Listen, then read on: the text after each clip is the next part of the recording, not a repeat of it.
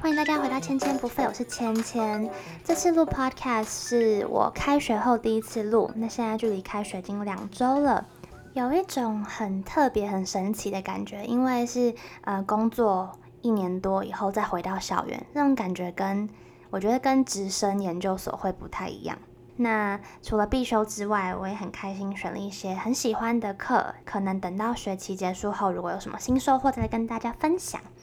那我们就直接进入今天的主题喽。这本书我想要介绍的，它原本的原文书名很有趣，它叫做《Accidental Genius》，它的中文的意思就是无意间成为的天才。我觉得这个原文的 Accidental Genius 这个书名取得蛮好的，因为这本书它所教的这个方法，其实就是在教我们，呃，透过激发创造力，让我们可以想到我们从来没有想过的点子，甚至可能是超级无敌棒的点子。那它的中文翻译的书名就比较直观了，它直接把这个 Accidental Genius 翻译成自由书写术。那它其实就是把作者想要教我们的这种方法、这种技术直接翻译出来。那这种技术的英文呢，其实就叫做 free writing。今天呢，我们的主题就会一直围绕在自由书写 free writing 这个神奇的方法上。我自己是超级无敌推荐书中所讲的这个方法，因为我自己有做，然后我觉得超级无敌实用，效果很好，而且是实践就会立刻有感的那种。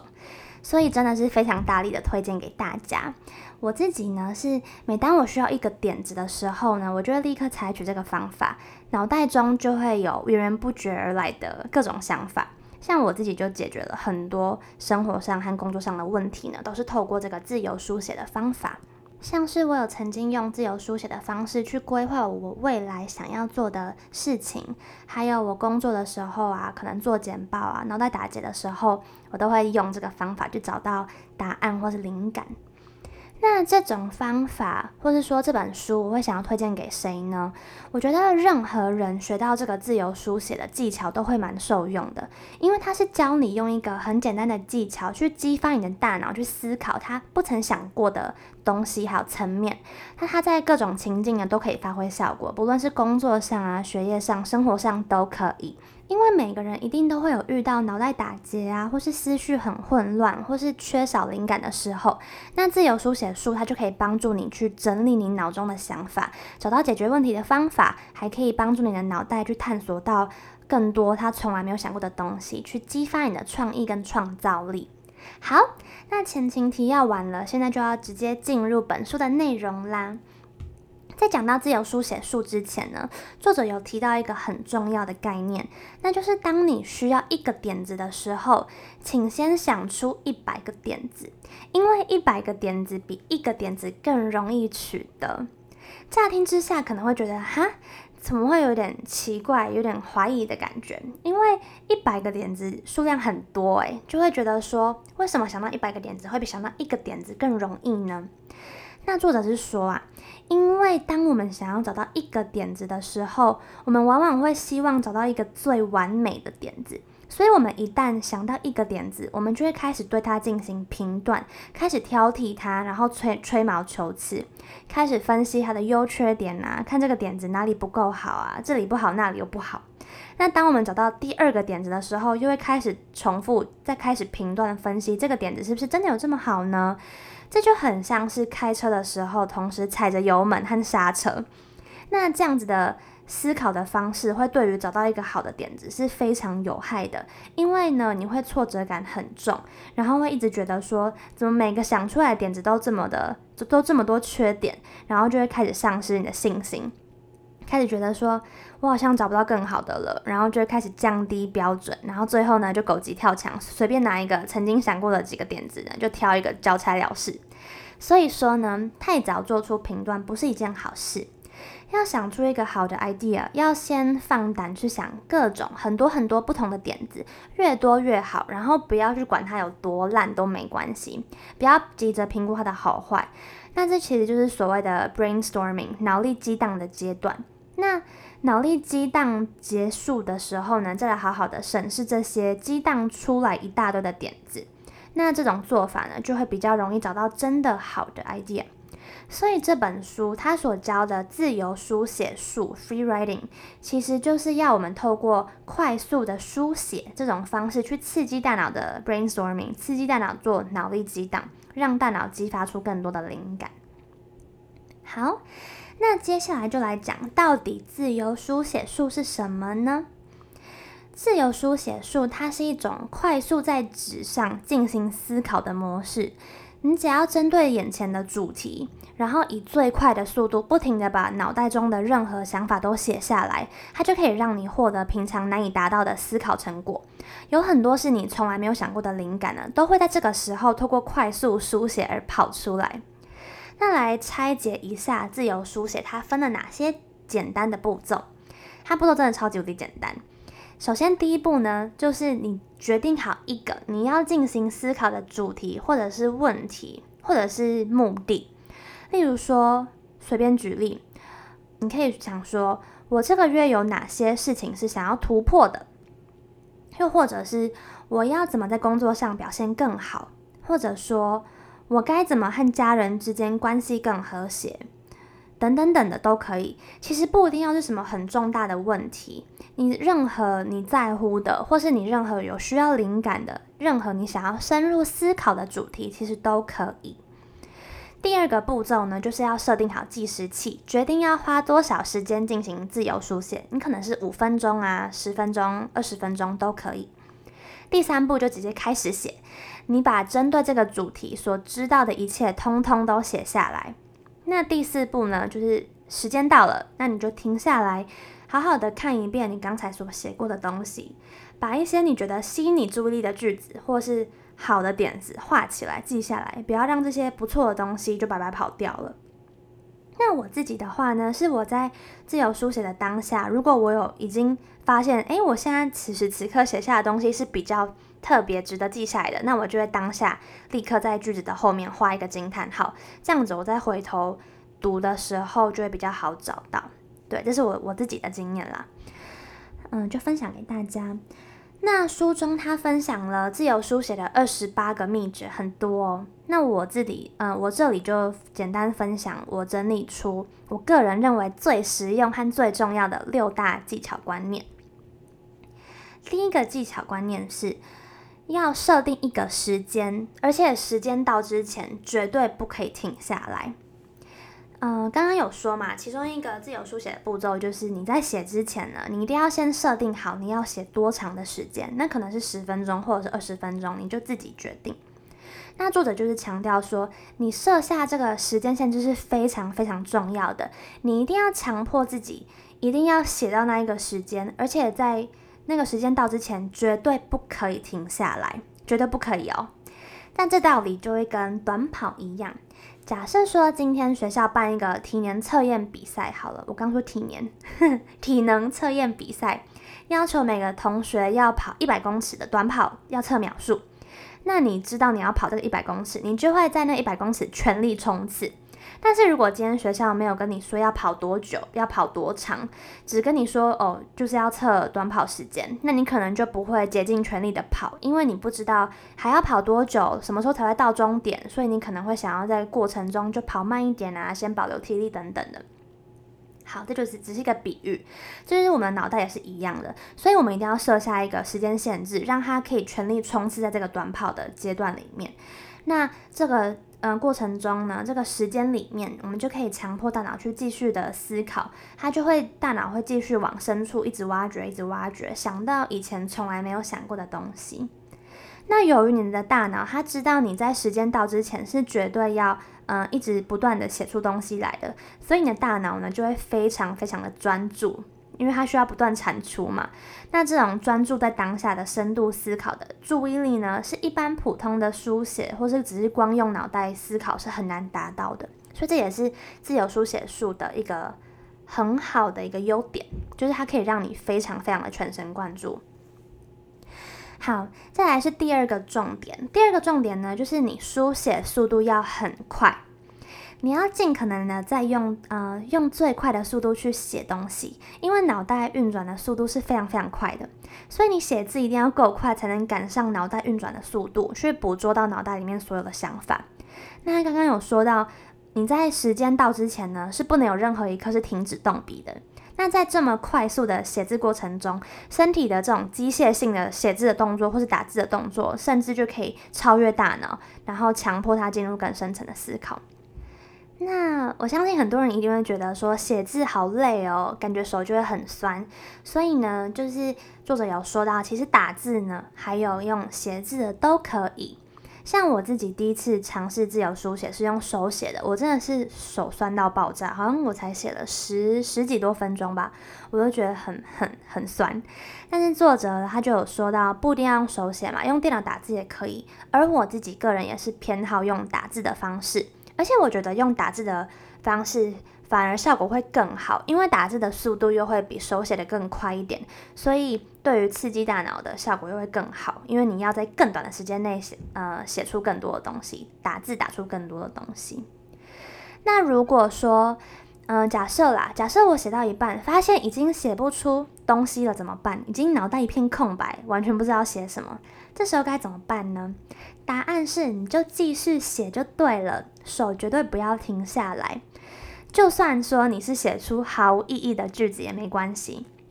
不管你写出来的东西有多空洞、多没有道理或多离题都没有差。如果说你发现你自己无话可说好了，那你就在纸上把你自己无话可说这个状况就照实的写下来。就例如说，你就写。咦，我发现我好像无话可说了，这样这样也可以，这样也是一一个句子哦。甚至是或者是你写下说，好吧，我现在真的词穷了，该继续写什么好呢之类的，像这种也是都可以。即使你把已经写过的东西，你又再重复写一次，也都没有关系。以上讲这么多范例，就是在讲说，呃，重点就是你的手一定要继续有动作，继续写下去，或是继续打字打下去。那有一个很很好蹦出新想法的技巧，就是让你不要词穷的方式，有一个我觉得蛮好用的，就是你写下一个问句，你向自己提问。就例如说，好，你写到现在，你已经不知道要写什么了，你觉得你已经完全把所有要写的东西都已经写完了，那你就向自己提问。并写并写下说，我为什么会卡在这里呢？或者是说，呃，任何的问句其实都有帮助。像是针对这个主题，我还有什么话想说呢？或者是如果我拿去问某某人这个某某人这个问题，他会怎么回答我呢？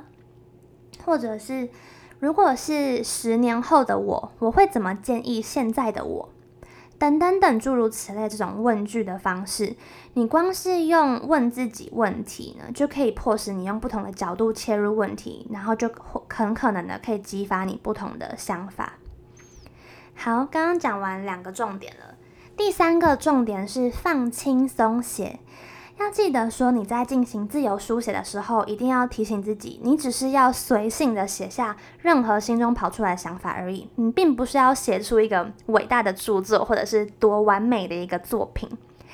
你只要越放松写，你的脑袋呢才能够越摆脱平时的惯性思考，那你才能越用不同的观点跟视野去探索问题。所以说，不管你今天挑选的主题是轻松的还是严肃正经的，你都放松心情，快乐动手写就好。你不要对你所写出来的东西有任何的期待，而且你就要记得说，这是只有你一个人会看到的东西，没有人会对你的文字进行任何的评断，所以不要有压力，反而会让你的脑袋可以有更更多的自由空间可以发挥。好。再来第四个重点是，写出一大堆的废话是正常的。你在写自由书写的时候，你都会发现自己怎么都在写一些很没意义的句子，好像都很很废话，都没什么用处的感觉。那这是非常非常正常的。你就是要写，想到什么就写什么，然后要不管任何的逻辑和文法，错字连篇也没关系，写很烂的点子都没关系，就对了。作者有提到一个我觉得蛮有趣的，他说，如果你回头再审视你写出来的东西，你发现你每个句子都非常的架构完整、逻辑畅通的话，那就代表你写得不够快。所以说，其实作者就是希望我们可以越放飞自我，然后都不要去管任何的逻辑对错，这样子才对，这样才可以更容易的想到你没想过的一些层面上的东西。那书里有写到一句话，我觉得蛮有趣的。他说：“随意快写，因为唯有当你写出所有的糟糕的点子后，才有可能找到稍微可用的东西。”这就是这个这个重点。呃，所想表达的，也就是说，你想要写到一个，你想要想到一个好的点子，本来就是会在写出一大堆很没意义的废话中才会跑出来的宝藏，就很像挖金矿，就是要挖出一大堆的土，才会终于找到一点点的金矿，是一样的道理。好，再来第五个重点，也是倒数第二个重点，就是说，如果你遇到难题的话，写就对了。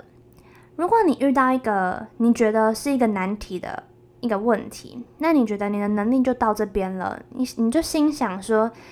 你就是解不出这个问题啊？你怎么可能光是用写就可以解决问题？但是其实真的是可以试试看，因为大脑是很有趣的，它其实随时随地呢都有无限的点子在脑袋里面。跑来跑去，转来转去，只是我们都没有好好的去厘清它们，然后把一些有用的资讯做连结，所以才说有时候仅仅是我们把自己已知的想法，把它们都写下来呢，就足以激发你产生具有建设性的解决方法。因为当他们都还没有被写出来之前，他们都还只停留在你的脑海里面的时候，他们很多就只是一些模糊的概念而已。所以说呢，当你遇到难以解决的问题，找不到解决的方法，或许真的可以试试看。你就好好的把你现在遇到的这个状况，好好的描述写出来就好。或许也是一种找到解方的做法。这我在工作上，呃，就是有遇过，我非常非常有感，可以分享一下。就是我之前在做软体 PM，然后我常常需要思考新功能预计要长成什么样子。那有时候想这些问题呢，就会想到脑袋卡住，因为我需要思考各式各样的使用者情境啊，到底怎么样做才可以真的解决到 user 的遇到的问题啊，等等等等。所以我每次呃在遇到打结，脑袋就是。已经转不过来的时候呢，我就会用自由书写的方式去简单书写个十分钟、十五分钟。真的很神奇的是，真的是光是用快速的写出来，我的逻辑就会变得比较畅通，然后脑袋就会变得比较清楚。有时候甚至还会因此找到解方，所以真的很很酷，真的可以去尝试看看。好，最后一个重点，重点六，那就是离题没有关系，记得回来就好。虽然进行自由书写一开始可能会有特定的主题嘛，那你想要寻找特定的灵感，但是书写过程中在写的时候发现，诶，怎么自己不断的偏离主题，一直写出一些跟主题毫无关联的句子。但是你就放心，让思绪放飞自我是没关系的，就放心的写下来，跟着想法走。因为那些看似很离题，然后很很 stupid 的的一些句子啊，它很可能就会引导你走向重要的地方。这是作者有强调的，就是它可能会。嗯，带你用不同的角度去看事情，那他也可能莫名其妙帮你一并的解决你生活中其他面向所面临的问题。那他可能跟你的主题没关系，可是因为你的大脑就是想到这个东西了，所以刚好一并的解决你的生活，这样不是也不错吗？所以就是可以继续的写下去。那你只要记得说，你只要要回来到一开始自由书写的目的。就好了，就是记得在心里。而且啊，其实自由书写这个方式，就是把你的思绪写下来、打打下来、记录下来这个动作呢，它就是已经在不断的将你的注意力带回主题上了。所以其实，嗯、即使你的思绪可能会暂时脱离主题，那写字或打字的时候，就会让你回想起你此时此刻是为了某个目的在进行书写的。所以说，暂时脱离主题是可以不用太担心的。好，以上讲完了。我自己认为书里面有提到，我自己觉得最受用、最重要的六个观念跟技巧。那就到嗯、节目的尾声，我来 conclude 一下。就是重申一下，重点整理六大技巧。重点一，要设定一个时间的限制，而且在时间到之前绝对不可以停下来。好，第二个重点是书写的速度要很快，嗯，然后不论是打字或是写字的都可以。重点三，放轻松写就好，不要抱着任何期待进行书写。重点四，写出一大堆的废话是正常的，因为宝藏往往会藏在一大堆没意义的句子之中。重点五，如果遇到难题，写就对了，因为有时候光是写出来就可以让你理清思绪，想出从来没有想过的解方。重点六，书写的时候暂时离题是没有关系的，只要记得回来主题就好。好，那如果要我用一句话来 summarize 这本这整本书的重点的话，那就是书写的动作本身就可以激发灵感，因此当你想不出东西的时候，动手写就对了。好，那如果说你想要知道一些更进阶的技巧啊，或者说你是属于创意类的工作者，需要不断不断产出新的灵感啊、新的点子，那你也很欢迎你买这本书来看，保证你的点子会真的源源不绝。好，最后呢，讲完了 free writing 自由书写，不知道你有没有已经想到可以把这个技巧用在什么样子的地方呢？我个人认为这真的是一个非常有趣、非常好玩的活动，你不必把它想得太复杂。所以呢，就邀请你现在就可以花简单十分钟的时间，选一个你在意的主题，什么都不要多想，拿出纸跟笔，马上就可以动笔进行十分钟的快写。那如果说你还没有想到你想写什么主题，但是你真的很想要现在就试试看的话，那你也可以就针对我理想中的生活这个主题进行自由书写，我觉得应该会蛮有趣的。那十分钟后，你可能就会发现一些意想不到的内容，没想过的东西。那这时候不妨就把这些 idea 都记下来，甚至可以马上把这些 idea 化成行动。好。最后呢，欢迎你把自由书写术的技巧运用在生活中的任何的领域，我相信都会有不同的收获。那就到节目的尾声啦。如果这集的节目对你有帮助，那希望你可以在 Apple Podcast 这个 App 上面帮我打新评分留言。欢迎你跟我留言分享你进行自由书写术的心得感想。那如果你喜欢我的频道，也欢迎你订阅，就可以收到我如果有出新的一集的通知。那也欢迎你推荐给身边认为会喜欢的亲朋好友，让更多人知道这个频道。也可以截图到 Instagram 并标记我，让我知道。我的 Instagram 是 Evany Huang，拼法是 E V A N Y H U A N G。好那如果你有什么问题也可以私信我我也很乐意的回答你的问题。那就这样喽大家下次见拜拜。